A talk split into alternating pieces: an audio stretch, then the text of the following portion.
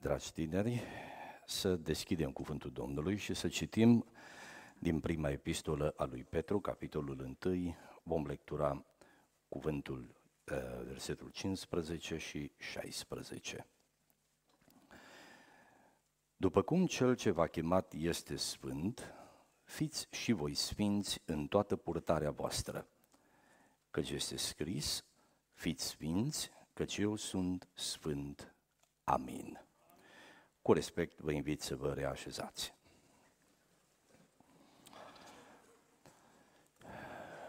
Mă bucur și îi mulțumesc lui Dumnezeu că astăzi pot să fiu și eu împreună cu dumneavoastră la această întâlnire, la această părtășie. Vă aduc uh, cuvinte de salut din partea celor din țară, România, Biserica Emanuel din Sibiu și din partea celor de la Institutul Teologic Pentecostal din București. Frații vă salută și cei tineri de vârstă cu voi vă salută în numele Domnului nostru Hristos. Mulțumesc uh, conducătorilor voștri pentru invitația făcută, mulțumesc fratelui Vlas pentru cuvintele frumoase spuse despre școala noastră. Domnul să binecuvânteze bisericile și toate lucrurile să propășească între noi spre slava lui Dumnezeu. Este în față un timp în care am vrea să ne apropiem de Dumnezeu prin cuvânt. Credința vine în urma auzirii și auzirea vine prin cuvântul lui Dumnezeu. Uh, genericul sub care se așează această întâlnire este tinerețe fără regrete. Uh, în lumea aceasta nu e nimic stabil, totul e în devenire, se schimbă și tinerețea trece. Trece. Dacă nu vă vine să credeți că tinerețea trece, vă rog să mergeți acasă, să răsfoiți câteva fotografii din familia voastră, a familiei voastre și veți descoperi în, famili- în fotografiile acelea că în urmă cu 20 de ani, 25 de ani, mămica arăta așa cum arătați voi acum și în urmă cu 45 de ani, poate 50 de ani, bunica arăta așa cum arătați voi acum. Și cu asta o să vedeți cum o să arătați voi peste 20 de ani și peste 50 de ani, dacă vă dă Dumnezeu viață. Tinerețea trece, trece. Dar odată trecută, când vă veți uita peste umăr, când vă veți aminti cum v-ați purtat, cum v-ați petrecut tinerețea, e foarte important ca ajunși după tinerețe să nu aveți niciun fel de regret. Să vă bucurați că ceea ce ați făcut este frumos și că uh, ajungi în miezul vieții, culegeți rodul unei tinereți trăită în frumusețe, în curăție. Primul mesaj pe care îl împărtășim astăzi este legat de trăirea în sfințire, în puritate. Uh, așa cum am spus, tinerețea se duce. Drept e că în anii tinereții avem suficientă putere să facem tot ce vrem. Nu avem întotdeauna suficientă înțelepciune ca să facem ce trebuie. Avem putere să facem rele, dar uneori nu avem înțelepciune să ne abținem. Cum oare vom reuși să ne păstrăm echilibru? Cum vom compensa faptul că ne lipsește înțelepciunea? Nu e o jignire să vă spun acest lucru, nu e nicio constatare, e doar observarea unui cuvânt dat de Dumnezeu. Uh, frica de Domnul este începutul înțelepciunii. Dacă ai în tine frică de Dumnezeu, faptul că n-ai experiență în viață, faptul că nu reușești întotdeauna să discerni cel mai bine lucrurile, va fi compensat de această frică de Dumnezeu care stă ca bun pasnic și este, cum să spun, clasa întâi a înțelepciunii. Haideți să ne apropiem de acest cuvânt. Voi începe prin uh, a sublinia uh, un adevăr foarte, foarte important. Găduiți-mă să stau așa un pic mai aproape, să mă uit împreună cu voi la câteva slide-uri, versete pe care le-am pregătit pentru voi. Un lucru foarte, foarte important și de la care trebuie să pornim. Dumnezeu cere de la noi oamenii să trăim o viață sfântă, o viață curată. După cum cel ce v-a chemat este sfânt, am citit, și voi să fiți sfinți în toată purtarea voastră. Această cerință a lui Dumnezeu de a trăi în puritate, în perfecțiune, are în vedere viața noastră personală, are în vedere purtarea noastră între oameni, la școală sau la locul de muncă sau în mijlocul familiei noastre, în viața noastră privată, este așteptarea lui Dumnezeu pentru noi, este voia lui Dumnezeu cu privire la noi. Dar ce este sfințirea? Cum să definim sfințirea? Uh, reținând faptul că știți multe lucruri despre sfințire, aș vrea să accentuez patru afirmații legate de înțelesul sfințirii. În primul rând, sfințirea este punerea noastră deoparte pentru Dumnezeu. Acela care se sfințește, bine s-a spus mai devreme aici, alege să se pună pe sine deoparte pentru Dumnezeu. Cel sfânt, cel ce se sfințește, se consacră pentru Dumnezeu, trece de partea lui Dumnezeu. E o decizie, e un angajament, e o promisiune, e un legământ. Aleg să mă pun deoparte pentru Dumnezeu. Această parte a sfințirii nu are legătură cu calitățile noastre morale, cu perfecțiunea noastră morală, ci are de a face cu inima noastră, cu iubirea noastră, cu atașamentul nostru. Cui aparții tu? Pentru cine trăiești tu? Pentru cine ți-ai consacrat viața? Sfințire înseamnă să îți consacri viața pentru Dumnezeu.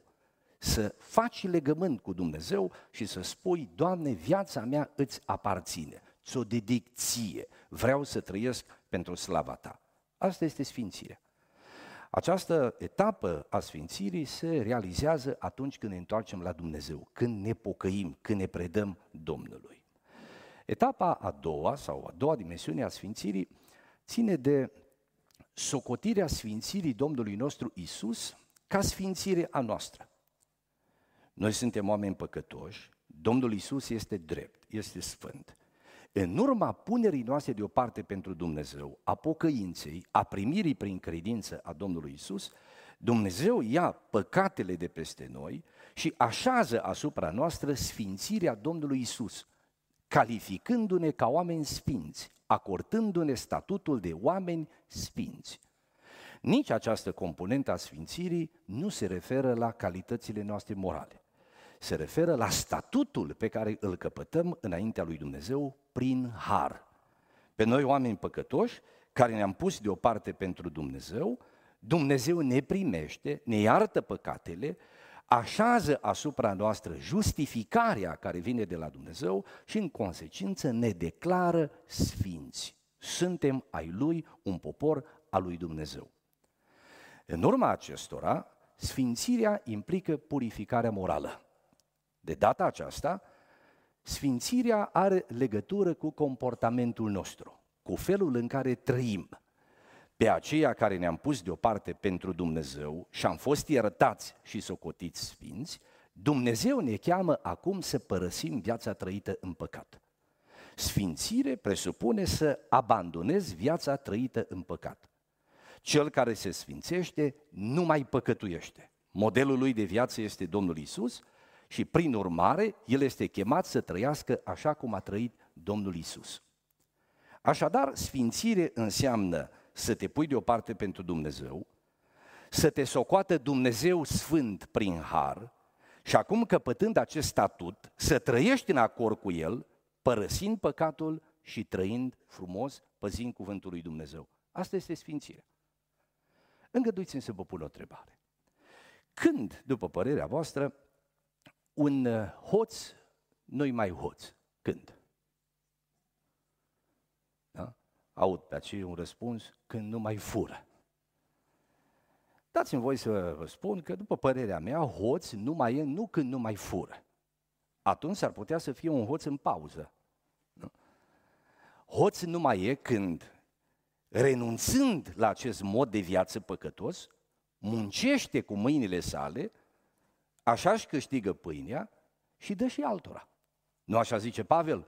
Cine fura să nu mai fure, ci să muncească cu mâinile lui și să dea și altora. Dar mincinosul când nu mai e mincinos? Nu? nu mai aveți curajul să ziceți că nu mai minte. Atunci s-ar putea să fie un mincinos care a venit la conferință și ascultă o predică. Ei, mincinos nu mai e când nu minte. E doar o parte a răspunsului. Mincinos nu mai e când se pocăiește de minciună, renunță la minciună și în locul ei așează vorbirea în adevăr. Cam așa e și cu Sfințirea. Te-ai întors la Dumnezeu, Dumnezeu te-a primit, te-a făcut copilul lui, iar acum ți se cere să abandonezi păcatul și să trăiești așa cum a trăit Domnul Isus. Asta e Sfințire.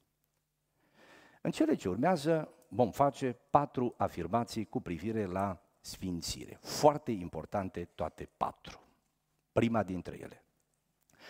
Trăirea în sfințire, dragi tineri, nu este opțională, nu este facultativă, ci este normativă. Adică, chemarea făcută de Dumnezeu ca să trăim în sfințire nu e o chemare pe care, cum să spun, dacă dorești o asculți, dacă nu, nu, oricum e ceva secundar, lipsit de importanță. Unii au zis, chemarea la mântuire este fundamentală, e fundamental să-i răspunzi, dar chemarea la sfințire e opțională. Dacă cineva chiar dorește, Dumnezeu se bucură, dar dacă nu e chiar așa râvnicios în privința aceasta, mântuirea este prin har, prin credință, nu prin fapte, ca să nu se laude nimeni. Sfințirea e facultativă.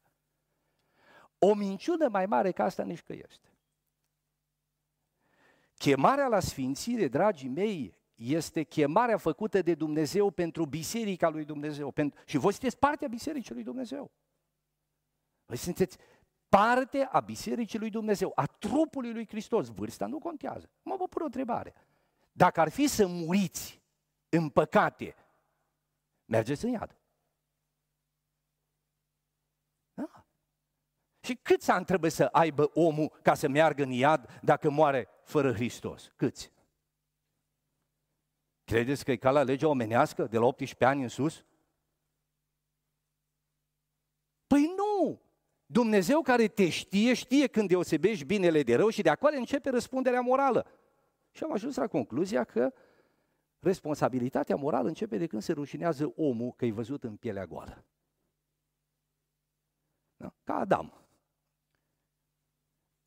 Nu mai umblați pielea goală. Vă rușinați de oameni. Ei, răspunderea morală începe de la vârste foarte mici. Și de la vârstele acelea mici putem să spunem că facem alegeri de care suntem înaintea lui Dumnezeu responsabili. Pe puterea și descoperirea care ne-a făcut-o Dumnezeu. Biserica este chemată să trăiască în sfințenie. Aș vrea să spun clar și apăsat că Dumnezeu nu ne-a mântuit, frații mei, doar ca să ne curețe de păcate, ci ne-a mântuit și ca să ne transforme caracterul și să ne învețe să trăim o viață curată, separată de păcat și asemănătoare cu cea a Domnului nostru Isus. Harul lui Dumnezeu care ne-a fost arătat și prin care am fost salvați, nu poate fi separat nicicum de transformarea noastră morală, de schimbarea noastră morală. A apărut și parcă tot mai evidentă și prezentă este această înțelegere că Harul lui Dumnezeu e, lucrează în viața noastră fără ca să-și dorească neapărat sau fără să fie limitat de schimbările noastre morale. Mai auzi și unde, unde e păcat mult sau și mulți harul, interpretând greșit ce a spus Apostolul Pavel. Frații mei, harul lui Dumnezeu și transformarea morală nu pot fi separate. Uitați-vă, vă rog, la acest verset pe care îl proiectăm aici împreună acum, Tit, capitolul 2, versetul 2, uh, 11 la 13. Iată ce spune cuvântul. Harul lui Dumnezeu, despre el ni se spun trei lucruri. Aduce mântuire, a fost arătat și acest har al lui Dumnezeu salvator, revelat, aduce pentru noi o învățătură. Harul acesta nu ne aduce doar mântuire. O să unii mântuiți prin har. Numai mântuire ne aduce. Vorba unei fete de la noi, de la Sibiu, care s-a dus în Statele Unite. Și acolo a mers la o biserică. Și întâlnind-o am întrebat-o, cum e pe aici? Cum merge credința? Și am zice, are un fel la ei de a zice, ce frate Nelu, aici în America Iisus e mai bun ca în România. E mai bun. Aici, dacă te-au mântuit, în viac nu-ți mai pierzi mântuirea. Aici poți să trăiești cum vrei toată săptămâna. Dacă vii duminică la biserică și zici îmi pare rău, te iartă, te curățește și te duci în rai. Nu mai renunțăm viac la tine aici. Nici nu-ți cere. Aici te lasă să divorțezi, nu e nicio problemă dacă tinerii între ei trăiesc în păcat, dacă se iubesc, se căsătoresc mai încolo, e tot ok. Da? E mai bun ca România. Și zice așa în glumă, știi care e problema? Acest Iisus predicat de unii de pe aici este o mare minciună. Este o mare minciună. Uitați-vă la acest cuvânt. Harul lui Dumnezeu ne învață să o rupem cu păgânătatea, cu răul din afara noastră și cu poftele lumești, cu răul dinăuntru nostru. Și să trăim în viacul de acum, adică în prezentul vieții noastre, cu cumpătare în relație cu sine, cu dreptate în relație cu cei din jurul nostru și cu evlavie în relație cu Dumnezeu. Și toate acestea, ruperea cu păcatul și trăirea în dreptate în prezent, cu o perspectivă, așteptând venirea Domnului. Asta ne învață Harul lui Dumnezeu. Acum afirmația a doua. Sfințenia, stimați frați, tineri și de toate vârstele tineri, Sfințenia este emblema Bisericii lui Dumnezeu. Ceea ce recomandă biserica drept biserică a lui Dumnezeu este sfințirea. Calitatea esențială fără de care biserica nu mai este biserică este sfințirea. Ceea ce face ca acest popor numit biserică să fie recunoscut de Dumnezeu ca popor al său, însoțit de Dumnezeu și binecuvântat de Dumnezeu, este sfințirea. Podoaba casei tale, zice Biblia, pentru cât vor ține vremurile, este sfințenia. Podoaba casei tale pentru tot timpul, cât vor ține vremurile, este sfințirea. Asta, asta e podoaba casei lui Dumnezeu. Da? Deci, sfințirea este emblema Bisericii lui Dumnezeu. Nu trebuie să căutăm în altă parte cheia identității noastre. Și aș mai spune încă ceva, soarta bisericii depinde de ceea ce va face biserica cu sfințirea. Viitorul bisericii depinde de ceea ce va face biserica cu sfințirea, cum va învăța sfințirea și cum va veghea să persevereze în sfințire. Ascultați-mă bine. Viitorul bisericii, în generația aceasta și în generațiile care vin, nu depinde de performanțele noastre teologice, nici de performanțele noastre artistice. Cât de bine cântăm, ce formații avem, cum de bine cântă corul sau fanfara sau grupul de laudă și închinare, nu depinde de strategiile noastre, nici de eforturile noastre vizionare, au toate acestea locul și rostul lor. Dar ascultați-mă bine, dacă deasupra tuturor nu este onorat Dumnezeu în sfințirea Lui, nu e respectată voia Lui și afirmată voia Lui, nu-i cinstit, nu-i se dă cinstea cuvenită, Dumnezeu va abandona ca pe o mizerie adunarea, adunările noastre și generația noastră. După cum a lepădat pe poporul Israel, țineți minte, acel popor și-a organizat viața în jurul templului și a zis, templul Domnului, templul Domnului, nimic nu se ni se poate întâmpla rău, avem pe noi, de partea noastră, pe templul Domnului, avem chivotul Domnului și mergem în numele Domnului cu chivotul Domnului. Aveau chivotul Domnului, aveau pe Domnul chivotului. Aveau templul Domnului, nu era Domnul templului. Și așa și noi avem Biblia Domnului, avem cântările Domnului, adunările Domnului, dar întreb eu, mai este Domnul?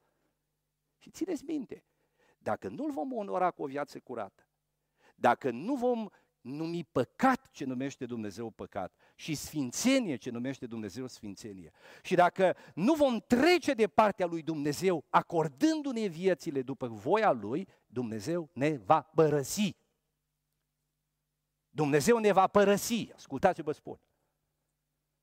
Te va abandona, te va lăsa în urmă. Dumnezeu nu va face compromis căilor sale de dragul unora care nu vor să-L onoreze pe Dumnezeu. Soarta bisericii depinde ce face biserica cu sfințirea. Și cred că aici este esența. Și încă o afirmație. Alternativa pentru, lipsa, pentru viața, o viață lipsită de trăire în sfințenie este pierzarea. În privința aceasta, cuvântul lui Dumnezeu are pentru noi multe lucruri. Uh, mântuirea pe care am primit-o, stimați tineri, prin har, trebuie să fie dusă până la capăt. A venit această învățătură care spune că am fost mântuiți prin har, prin credință și acum nu ți-o mai poți pierde niciodată. De calvinism ați auzit și de teoria aceasta că nu se mai poate pierde mântuirea ați auzit. Stau în fața dumneavoastră și aș vrea să subliniez că această teorie este mai degrabă o ideologie speculativ-filozofică pe temă biblică decât teologie biblică. Biblia este împotrivă. Uitați-vă, vă rog, la unul dintre texte. Vorbind celor mântuiți, celor salvați, celor care au primit Duhul Sfânt, celor în a căror trupuri locuiește Duhul și care au căpătat mărturia că sunt copii ai lui Dumnezeu și care trăiesc cu nădejdea că la înviere vor fi înviacie, cum a fost înviat Hristos, vorbindu-le lor, le spune acum așa. Dacă trăiți după îndemnurile firii pământești, că despre asta este vorba în context, veți muri. Uitați-vă bine la această scriptură. Ce înseamnă veți muri? Biologic? Veți muri biologic? Păi biologic au murit apostolii Domnului Isus. Adică spune textul, cei care trăiesc după îndemnurile firii pământești vor muri biologic, iar cei care prin Duhul fac să moară faptele trupului vor fi nemuritori biologic. Așa? Nu, ci invers. Dacă voi, care ați primit pe Domnul, Duhul și sunteți copii ai Lui și aveți viața Lui Hristos în voi, părăsiți vegheria și începe să trăiți după îndemnurile firii pământești, întorcându-vă la viața de păcat, viața din Dumnezeu pusă în voi se va scurge, încet, încet vă veți stinge și veți sfârși prin a muri, adică prin a vă pierde relația cu Dumnezeu și mântuirea. Dați altă interpretare. Nu aveți nicio alta decât să rupeți foaia. Și apoi, dar dacă prin Duhul face să moară faptele trupului, veți trăi, adică veți persevera în această stare de har și veți ajunge în împărăția lui Dumnezeu. Cuvântul este clar. Evrei 12 cu 14, cuvântul Domnului spune, urmăriți cu toții pacea și sfințirea, fără, care, fără de care nimeni nu va vedea pe Domnul. Deci, din nou, de urmărirea păcii și a sfințirii este condiționată perseverența noastră și vederea feței lui Dumnezeu. Frați și surori și dragi tineri, vă îndemn să fiți oameni care citesc Biblia. Oameni care se tem de Dumnezeu și care trăiesc o viață curată. Chemarea lui Dumnezeu pentru noi este să trăim în sfințire. Aș vrea să subliniem scurt în această dimineață că sfințirea se realizează în trei etape distincte. E bine de știut acest lucru. Un prim moment al sfințirii se realizează în momentul în care ne întoarcem la Dumnezeu. Atunci Domnul ne iartă păcatele, în momentul acela suntem curățiți și în momentul acela suntem justificați și căpătăm înaintea lui Dumnezeu statutul de oameni sfinți. Cu privire la această parte a sfințirii, numai un pic, vă rog să fiți atenți. Închipuiți-vă, așa, privind triunghiul acesta, că deasupra și limpede este Dumnezeu, aici într-o parte suntem noi creștinii și în partea cealaltă este Domnul nostru Isus. Sfințirea inițială este ceva în genul, chipuiți-vă care loc judecata. Și acum Dumnezeu, care este judecător, te cheamă pe tine să dai seamă de viața ta. Trebuie să te justifici. N-ai nicio apărare, însă Dumnezeu a pregătit o soluție. El l-a trimis pe Fiul Său Iisus Hristos pe pământ, ca prin moartea Lui să facă ispășire pentru păcatele noastre și prin viața Lui, prin tot ce a făcut El, să ne răscumpere. Moartea Lui este, a, fost, a fost prețul de răscumpărare în relație cu noi înșine. Și în urma acestei jerfe, Dumnezeu Tatăl și Domnul nostru Isus au înțeles că toți acei oameni care cred în Domnul Isus și acceptă că Isus este răscumpărarea lor și spășirea lor și își pun viața în numele Domnului Isus și credința în Domnul Isus, toți aceștia primesc de la Dumnezeu pe gratis justificarea. Toți aceștia sunt declarați de Dumnezeu iertați și sfinți. Cu asta începe sfințirea.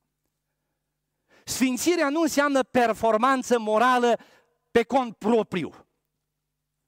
Sfințire nu înseamnă succes moral în independență de Dumnezeu. Așa ceva nici nu există. Sfințire înseamnă să fii unit cu Hristos. Nu există autosfințire.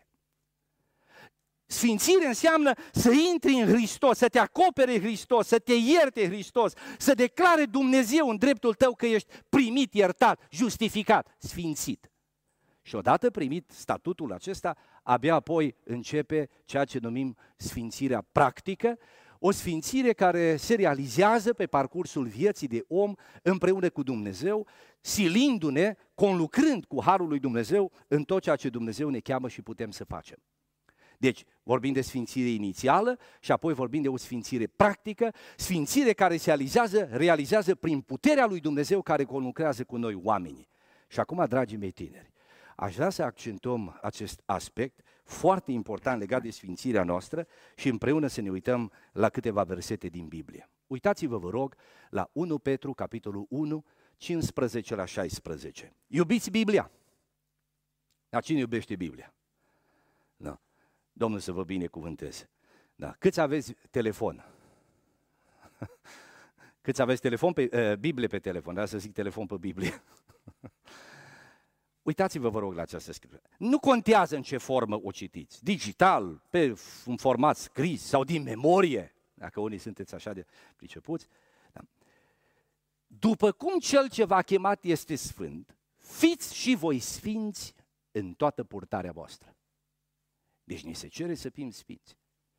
Apoi al doilea loc din Biblie, 2 Corinteni, capitolul 7, versetul 1. Apostolul Pavel spune așa.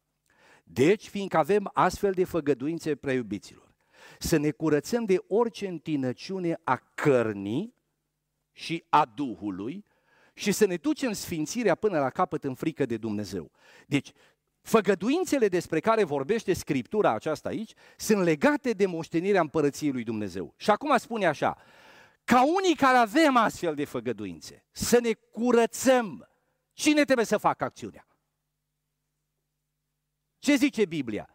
Să ne lăsăm curățiți? Nu, să ne curățăm. Ești responsabil în dreptul tău. De ce să ne curățăm? De orice întinăciune a cărnii. Ce e întinăciunea cărnii? Întinăciunea cărnii sunt păcatele făcute în trup. Și aici, pornografie, masturbare, vestimentație indecentă, curvie, consum de țigări, consum de droguri, consum de alcool, îmbuibare de mâncare. Toate păcatele pe care omul le face în asociere cu corpul său, cu trupul său, întinăciune a cărnii. Biblia spune să ne curățăm de orice întinăciune a cărnii. Apoi a Duhului. Aici sunt avute în vedere păcatele care se fac în suflet sau în spirit. Minciuna. Nu se face în trup. Mândria lăcomia, invidia, idolatria, mâniile, dușmăniile, ura, răzbunările și toate aceste mizerii cu care omul se împodobește, se îmbracă pe dinăuntru în firea lui pământească. Sfințire înseamnă să ne curățăm de toate acestea, da, știne. Să vii la biserică nu e lucru grozav. Să te temi de Dumnezeu și să străiești tinerețea în lumină cu acest cuvânt. Este foarte frumos. Apoi, uitați-vă la următorul cuvânt.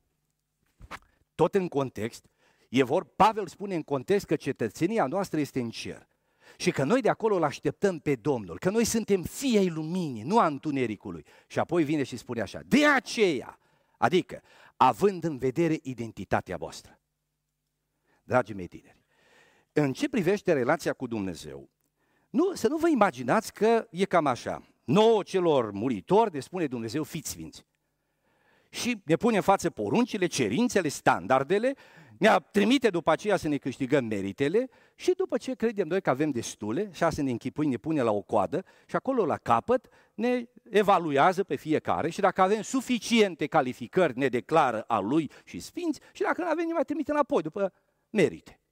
Nu face așa. Nu e efortul întâi și după aceea statutul de sfânt, ci e exact invers. Prin har, prin credință, în urma mântuirii dată de Hristos, capeți identitatea de copil al lui Dumnezeu și ești declarat sfânt. Și apoi ți se cere să trăiești în acord cu acest statut. Asta înseamnă de aceea. Adică Dumnezeu ți-a făcut bine, te-a primit pe gratis, te-a înfiat, te-a sfințit, te-a justificat. Hristos te-a prins în brațe și după ce te-a spălat și te-a curățat îți spune, du-te și să nu mai păcătuiești. Onorează pe Dumnezeu. Și acum zice așa, voi cei care ați fost învăluiți de dragostea lui Dumnezeu, de aceea omorâți. Vă rog să observați, cuvântul acesta este un cuvânt care implică ideea de agresivitate, de violență, de acțiune fermă. Nu zice, să o lăsați mai ușor cu mădularele voastre care sunt pe pământ, să mai răriți cu curvia, cu necurăția și cu patima, mai încetuți cu țigara și cu băutura. Vă rog să observați limbajul radical, să omorâți. Parcă e greu să și spui acest cuvânt. Mădularele voastre care sunt pe pământ. Nu da vina pe diavolul mădularele voastre care sunt pe pământ. În firea ta pământească există asta, curvie, necurăție, patimă, poftă rea, lăcomie. Astea sunt în firea noastră pământească. Și sfințire înseamnă să fii preocupat să le ții sub control. Da? Să le răstignești, să le ucizi, să le pui la respect. Asta este sfințire. Uitați-vă la alt cuvânt.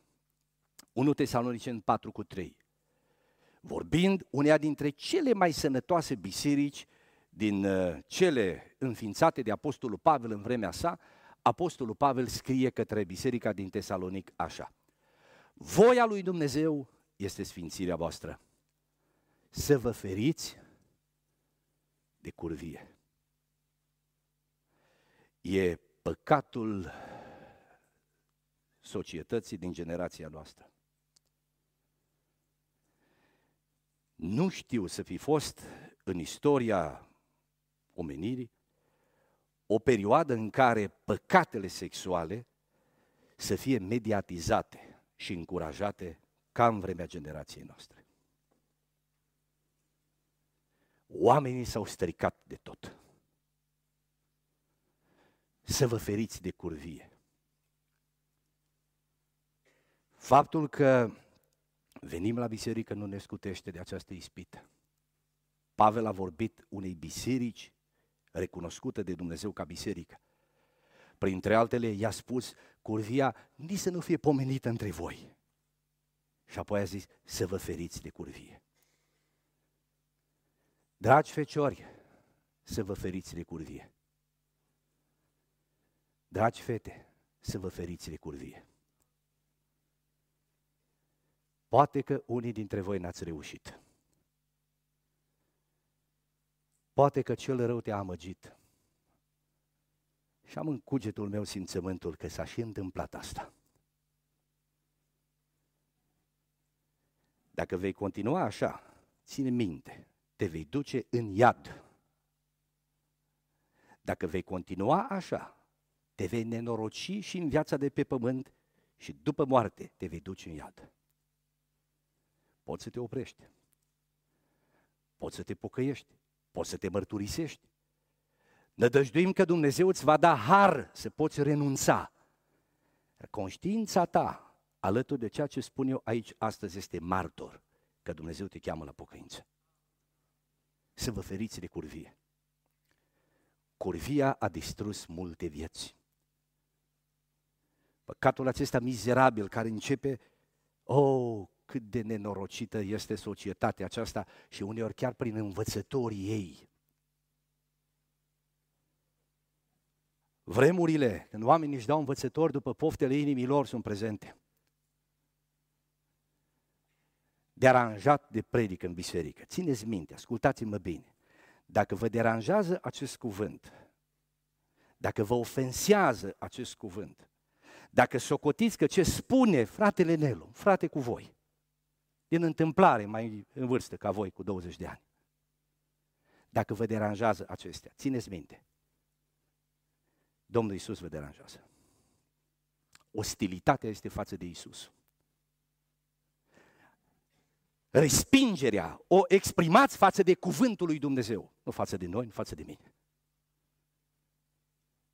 Deja ești într-un mare pericol. Dacă acest cuvânt te deranjează, zici, e prea de tot, e jignitor, e tulburător, dar ce ai vrea?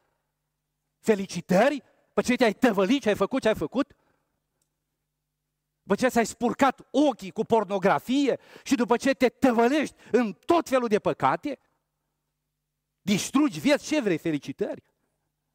Dacă te deranjează, ține minte, ai declarat dușmănie și ostilitate lui Dumnezeu. Ai putea să dai dreptate lui Dumnezeu. Îmi cer iertare de la toți cei care v-ați păstrat puritatea. Dumnezeu să vă dea putere să vă păstrați. Oh, nu știu, dragi colegi, cât de sucite ne sunt și nouă câteodată perspectivele. Ajungem să-i facem eroi pe aceia care se tăvălesc în păcate și își bat joc de tinerețea lor, deși au crescut tineri în biserică. Se duc și se destrăbălează în lumea asta largă, bat și fură și mint și curvește și înjură și după ce pe la 30 de ani se pocăiesc, venim și lăsăm să ne mărturisească cât de mare a lucrat Dumnezeu în viața lor. Modele și biruitori nu sunt asemenea oameni. Modele și biruitori sunteți voi cei mulți și fără nume care a trăit cu minte lângă Hristos. N-ai avut, te-a pus 25 de ani, te-a apucat 25 de ani, n-ai avut niciun prieten până acum. Felicitări! biruitoare fata aia care și-a păstrat puritatea, fecioria, curăția, nu aia care s-a dus în toate cele și acum ne spune cum a lucrat Dumnezeu în viața ei, că s-a pocăit după ce a fost mare fotomodel pe nu știu unde. De ce să transmite mesajul că dacă vrei să fii vedetă, trebuie să te faci praf moral și după aia să te pocăiești și o să fii vedetă la pocăiți? Nu, dragii mei, nu. De o mie de ori nu. Cei care îl onorează pe Iisus, aceia sunt vredni să fie cinstiți. Dumnezeu să ne ajute și să ne binecuvânteze. Ascultați cuvântul, încă unul. Pavel spune așa despre chemarea la sfințire. El era bătrân de această dată. El spune, mă port aspru cu trupul meu și îl țin în stăpânire, ca nu cumva, după ce am propovăduit altora, eu însumi să fiu lepădat. La ce s-o fi referit cu treaba asta? Să fiu lepădat. Ha? Dar nu îi spune că Pavel nu a fost mântuit. Cât de clar e Biblia și în atâtea și atâtea locuri, apelul meu este să ne ținem de Dumnezeu și de cuvântul Lui. Și încă ceva, sfințirea, dragii mei, trec repede acum, timpul este înaintat și m-am gândit așa în următoarele 10 minute să ajungem la o concluzie. Dacă Dumnezeu ne va ajuta, dacă o să depășim un pic în harul lui Dumnezeu, și bunăvoința voastră o să intre și asta, și în slăbiciunea mea. Sfințirea trebuie să afecteze întreaga persoană. Adică mintea noastră, începem cu asta. Sfințirea trebuie să afecteze, să cuprinde intelectul nostru, cunoașterea noastră. Cum gândești în inima ta, așa și ești. Acela care este serios cu sine are grijă la gândurile sale. Orice gând îl face rob ascultării de Hristos. Când o tentație păcătoasă vine, tânărul curat spune înapoi a mea satano, el nu lasă ca pe poarta minții sale să intre mizerie morală. Își ține în minte, în, în strună gândurile și mintea. Emoțiile trebuie să fie sfințite. Și când zic emoții, mă refer la toată lumea sentimentelor noastre. Emoții cum ar fi invidia, dușmânia, răutatea, mâniile, geloziile, să fie îndepărtate de la noi și în loc să fie cultivate emoții sfinte, guvernate de iubire, de blândețe, de smerenie, asta este voia lui Dumnezeu. Sfințirea trebuie să cuprindă vorbirea noastră. Cuvântul spune vorbirea voastră să fie dreasă cu har. Nu se cade ca pe buzele unui credincios să fie glume porcoase. Să fie vorbe murdare, înjurături, strigări, lucruri care nu-L onorează pe Dumnezeu. Cenzurați-vă vorbirea cultivați un limbaj care să placă lui Dumnezeu, ține de sfințire. Sfințirea trebuie să implice voința noastră. O voință caracterizată de orientare spre bine, exact cum găsim în Scriptură despre niște oameni care erau numiți oameni binevoitori, adică oameni cu o voință bună. Sunt și oameni răuvoitori. Ei sunt aplicați spre rău, ei se gândesc la rău. Voința lor este coruptă, este infectată de răutate, de păcat și de dușmănie. În cazul celor care se sfințesc, voința este călăuzită de Duhul lui Dumnezeu și este orientată spre bine. Duhul nostru, conștiința noastră, trebuie și ea adusă în prezența lui Dumnezeu în vederea sfințirii. Sfințirea trebuie să afecteze și conștiința noastră, cugetul nostru. Apostolul Pavel spune despre, îi spune lui Timotei așa, să păzești credința și un cuget curat pe care unii l-au pierdut și au rătăcit. Două lucruri, să păzești credința, adică asigură-te că rămâi în învățătura sănătoasă a Bibliei. Asigură-te că cel care îți formează mintea, valorile, gândirea e Duhul lui Dumnezeu prin cuvânt, să păzești credința. Ai grijă ce asculți, ai grijă ce citești, ai grijă ce valori accepti, ai grijă de, de cine te lași convins, ai grijă, zice Pavel, să păzești credința. Nu te lua după vorbirile acelor evrei pe drept numiți evrei, care înșiresc la neamuri, care vorbesc de tradiții și de istorisiri. Ai grijă, ai grijă să rămâi în cuvânt. Și apoi, ai grijă să păstrezi o conștiință sănătoasă. Două riscuri majore. Ești din cuvânt? Sunt oameni care se rătăcesc pentru că ies din cuvânt, deși au un cuget bun și alții se rătăcesc pentru că au ancorare, în schimb, cunosc, dar conștiința lor nu mai este sănătoasă. Când conștiința s-a îmbolnăvit, deja totul se neruie. Ce e conștiința? Forul acela interior care arbitrează, dându-ne notă, dacă ce am făcut este bine sau este rău. Când ai făcut prima dată păcatul, vai ce te-a mustrat conștiința. Ce chin, ce foc interior, ce agitație, ce lacrimi, ce tulburare. A doua oară, a treia oară, a zece oară și conștiința s-a învățat. Ca un cal sălbatic îmblânzit. Și de acum, educată în a trăi păcatul, nu își mai spune cuvântul.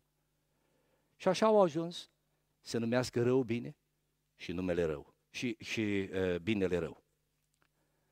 Întrebați-vă rog pe homosexuali, cei care propovăduiesc ideologia aceasta transgender, dacă este păcat să fii homosexual. Întrebați să vedeți ce vă răspund.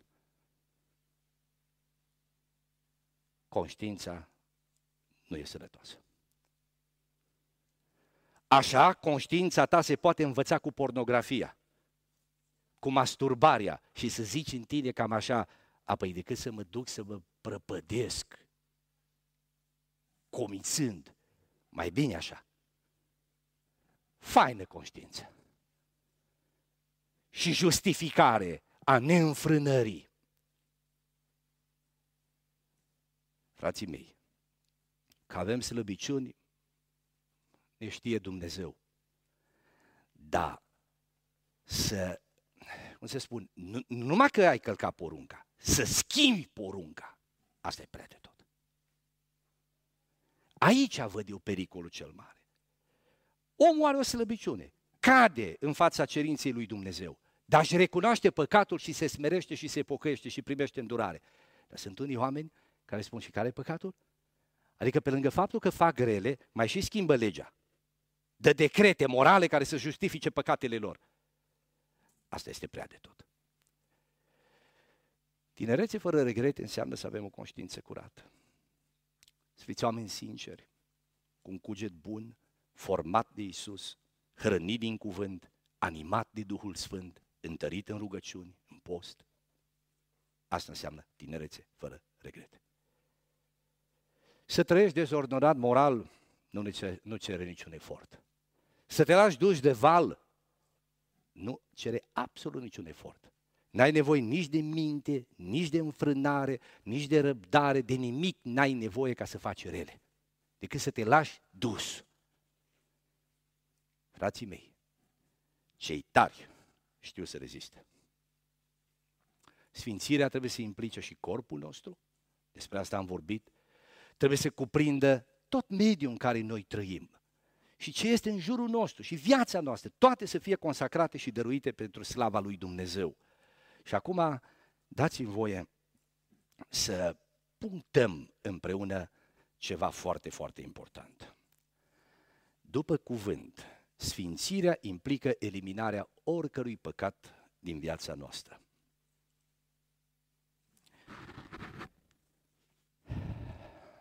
Copiii lui Dumnezeu, după cum zice Ioan, nu mai trăiesc în păcat. Oricine este născut din Dumnezeu nu păcătuiește. Cine păcătuiește este de la diavolul, diavolul păcătuiește de la început.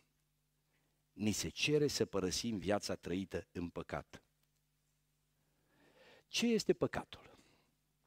Hai să ne uităm la câteva texte din Biblie, să vedeți cum este numit păcatul. Astfel, oamenii aceia au ajuns plini de orice nelegiuire. Citim cuvintele cheie, curvie, viclenie, lăcomie, răutate, pismă, adică invidie, ucidere, ceartă, înșelăciune, porniri răutăcioase, adică acele, acea reavoință despre care am vorbit, șoptitori, da? nu că vorbesc încet la ureche în biserică, da? adică, uh, uh, cum se calomniatori, uh, răspândesc zvonuri, șoptitori, bârfitori, dar după șoaptă vine bârfa, urători de Dumnezeu, obraznici, trufași, lăudăroși, născocitori de rele, neascultători de părinți, fără pricepere. Vă rog să observați că lipsa de pricepere e păcat.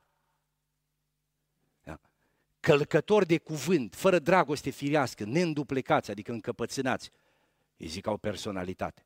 Fără milă. Astea sunt păcate. Să uitați-vă în 2 Timotei. Iubitori de sine, iubitori de bani, lăudăroși, trufași, hulitori, iară, neascultători de părinți nemulțumitori, fără evlavie, fără dragoste firească, neînduplecați, clevetitori, neînfrânați, neîmblânziți, neiubitori de bine, vânzători, nu la șpar, da? adică trădători, da? Trădători, obraznici. Vă rog să observați, păcatul ăsta reapare. Și obrăznicia nu e o chestie temperamentală, ci e păcat. Obrăznicie se numește ofensare sau nu știu cum să-i zic. Am fost odată martor la o situație rușinoasă. Într-un magazin, țară, un domn care lucra acolo a rugat frumos pe cineva care blocat drumul cu un căruț, îl pusese nu știu cum, dacă e amabil să deblocheze culoarul la care acest domn, îmbrăcat frumos, la cravat, așa, un bărbat la vreo 35-40 de ani, a întors către angajatul acela și a urmat o scenă. Cum, domnule, îți permiți să-mi atragi mie atenția? Tata știi cine sunt eu? Păi îți fac reclamație, păi te despințez, păi te... Ai mare rușine. O brăznicie. Se simțea ofensat. Și apoi am băgat de seamă că ofensații aceștia au venit și în biserici. Dacă arăți, nu-i bine cum trăiești. Ce te bagi? Vezi de treaba ta? Între tineri ofensați. Este păcatul vremii, o brăznicie. Sfințire înseamnă să le pădăm de la noi și păcatul acesta. Îngânfați, iubitor mai mult de plăceri decât iubitor de Dumnezeu, Uitați-vă la următorul cuvânt. Nici curvarii, chinătorii la idoli, prea curvarii, malahii, acești malahi, este vorba de bărbați efeminați care în relații de natură homosexuală joacă rol de femeie. Asta e. Da? Cuvântul grecesc malacoi la asta se referă. Sodomiții, hoții, cei lacomi, bețivi, defăimători, hrăpăreți, nu vor moșteni împărăția lui Dumnezeu. Și ce e frumos e ce scrie în următoarele texte. Și așa erați unii din voi. Însă, ați fost curățiți, ați fost sfințiți în numele Domnului nostru Isus Hristos. Evanghelia are putere să schimbe pe oameni, să le transforme viața. Uitați-vă la acest cuvânt. Din nou se repetă păcatele acestea, pentru că dacă este să răspundem la întrebarea ce este păcat, la întrebarea aceasta se răspunde Dumnezeu prin revelația din cuvânt. La ea, la această revelație, apelăm ca la lege. Dacă întrebi un polițist, domnul polițist, ce înseamnă călcarea regulilor de circulație? Te ia după părerea lui sau îți citește legea? Legea ți-o citește. Dacă te găsești într-un aeroport și e o decizie, faci ceva, după ce te judecă? După cum ți ochii sau după cum e regulamentul acolo? După cum e regulamentul. Dacă ai păcătuit față de legea penală și un judecător te cheamă în fața instanței ca să fii judecat, după ce te judecă? După părerile și interpretările tale față de lege sau după cum e legea? După cum e legea. Așa e și aici. Dumnezeu este sfânt și voia Lui, dragii mei tineri, este să fim sfinți. Dumnezeu să ne ajute și să ne binecuvânteze. O să merg repede peste câteva detalii și la urmă de tot aș vrea să insistăm asupra a ceva, asupra acestora. Noi, ca creștini, nu mai păcătuim pentru că suntem a lui Hristos. Dragii mei tineri, v-ați pus deoparte pentru Hristos. Nu șade bine unuia care s-a dedicat lui Hristos să trăiască în păcat. Pavel vorbește despre identitate pe care o pune înaintea trăirii morale. Identitatea te constrânge să trăiești corect. Suntem ai lui Hristos. Și de aia nu mai păcătuim. Suntem mădulare ale lui Hristos. Aici este imaginea transplantului. Sau, dacă doriți, a unui corp făcut din mai multe mădulare. Da? Imaginați-vă că o mână a fost luată dintr-un corp și pus în alta. Un organ intern, un rinichi luat dintr-un corp și pus în altul. Asta este imaginea. Noi am fost luați din lume și puși în Hristos. Aparții lui Hristos, ești mădular al lui Hristos. Vorbind despre păcatul adulterului, Pavel a zis celor din Corint, nu se cade să iei mădularele lui Hristos și să le faci mădulare a unei prostituate. Ăsta a fost gândirea și argumentul. Trupurile noastre, zice Pavel, sunt temple ale Duhului Sfânt. În tine locuiește Duhul Sfânt. În carnea ta, în oasele tale, în mușchii tăi, în venele tale, locuiește Duhul Sfânt. Nu se cade să dezonorezi pe Dumnezeu trăind în păcat. Și nu uitați, noi suntem copii al lui Dumnezeu. Dacă ne-a făcut Dumnezeu copiii Lui, atunci să-L cinstim ca Tatăl nostru. Dumnezeu să ne ajute. Îmi doresc din suflet, dragii mei tineri, în încheiere, ca aceste cuvinte pe care vi le-am împărtășit cum am putut și am știut, să fie de folos și să ne motiveze să trăim o viață curată. Știu că nu sunt popular când spun aceste lucruri. Știu bine. Dar nu asta e neapărat prioritatea, deși niciodată n-am căutat dușmănia nimănui. Dar țineți minte un lucru, prietenia cu lumea este vrăjmășie cu Dumnezeu. Uitați-vă la această scriptură. Așa se încheie Biblia. Cine este nedrept să fie nedrept și mai departe? Cine este întinat să se întineze și mai departe. V-ați gândit să găsiți așa ceva în Biblie? Și de aici o înțeleg așa. Dacă după ce ai citit Biblia, ajuns pe ultima pagină, vii și spui povești. Nu mă interesează. Pentru tine Dumnezeu nu mai are alt cuvânt decât cine e nedrept să fie nedrept și mai departe, cine este întinat să se întineze și mai departe. Iată, eu vin curând și răsplata mea e cu mine, ca să dau fiecăruia după fapta lui. Ne vedem la judecată. Dar, dacă în urma acestui cuvânt îți dai seama că trebuie să faci o schimbare, Dumnezeu vine în sufletul tău cu dorul de, pe, de curăție și de sfințire, Scriptura spune cine este fără prihană, să trăiască și mai departe fără prihană. Cine este sfânt să se sfințească și mai departe. Iată, eu vin curând. Eu sunt încredințat că a trăi în sfințire nu este o performanță morală. Nu. Nu are de a face cu o anumită performanță la care ai ajuns, ci mai degrabă are de a face cu direcția în care se mișcă viața ta. Te-ai întors cu fața către Dumnezeu și te-ai pornit pe drum să te apropii de El. Dacă ți-ai pus pașii pe calea lui Hristos și te apropii de Dumnezeu, ești în ochii lui Dumnezeu Sfânt, chiar dacă numai ce ai făcut primii pași. Sfânt nu-i cel care ajunge doar în vârful scării, după ce a ajuns la etajul 10. Atunci capătă statutul de sfânt. Ci și cel care a apucat cu mâna scara, cu gând de să urca pe ea. Numai să persevereze. Nu e vorba de performanță morală. E vorba de unire cu Hristos și de, cum să spun, luptă încrâncenată împotriva păcatului, renunțare la acel păcat. Și Dumnezeu ne va da biruință, slăvit să fie în numele Lui. Acest statut îl poți căpăta și acum, dacă te întorci la Dumnezeu. Și sigur, vei continua să urci pe scară. Și într-o zi vei fi sus. Dumnezeu să ne dea biruință și putere. Amin.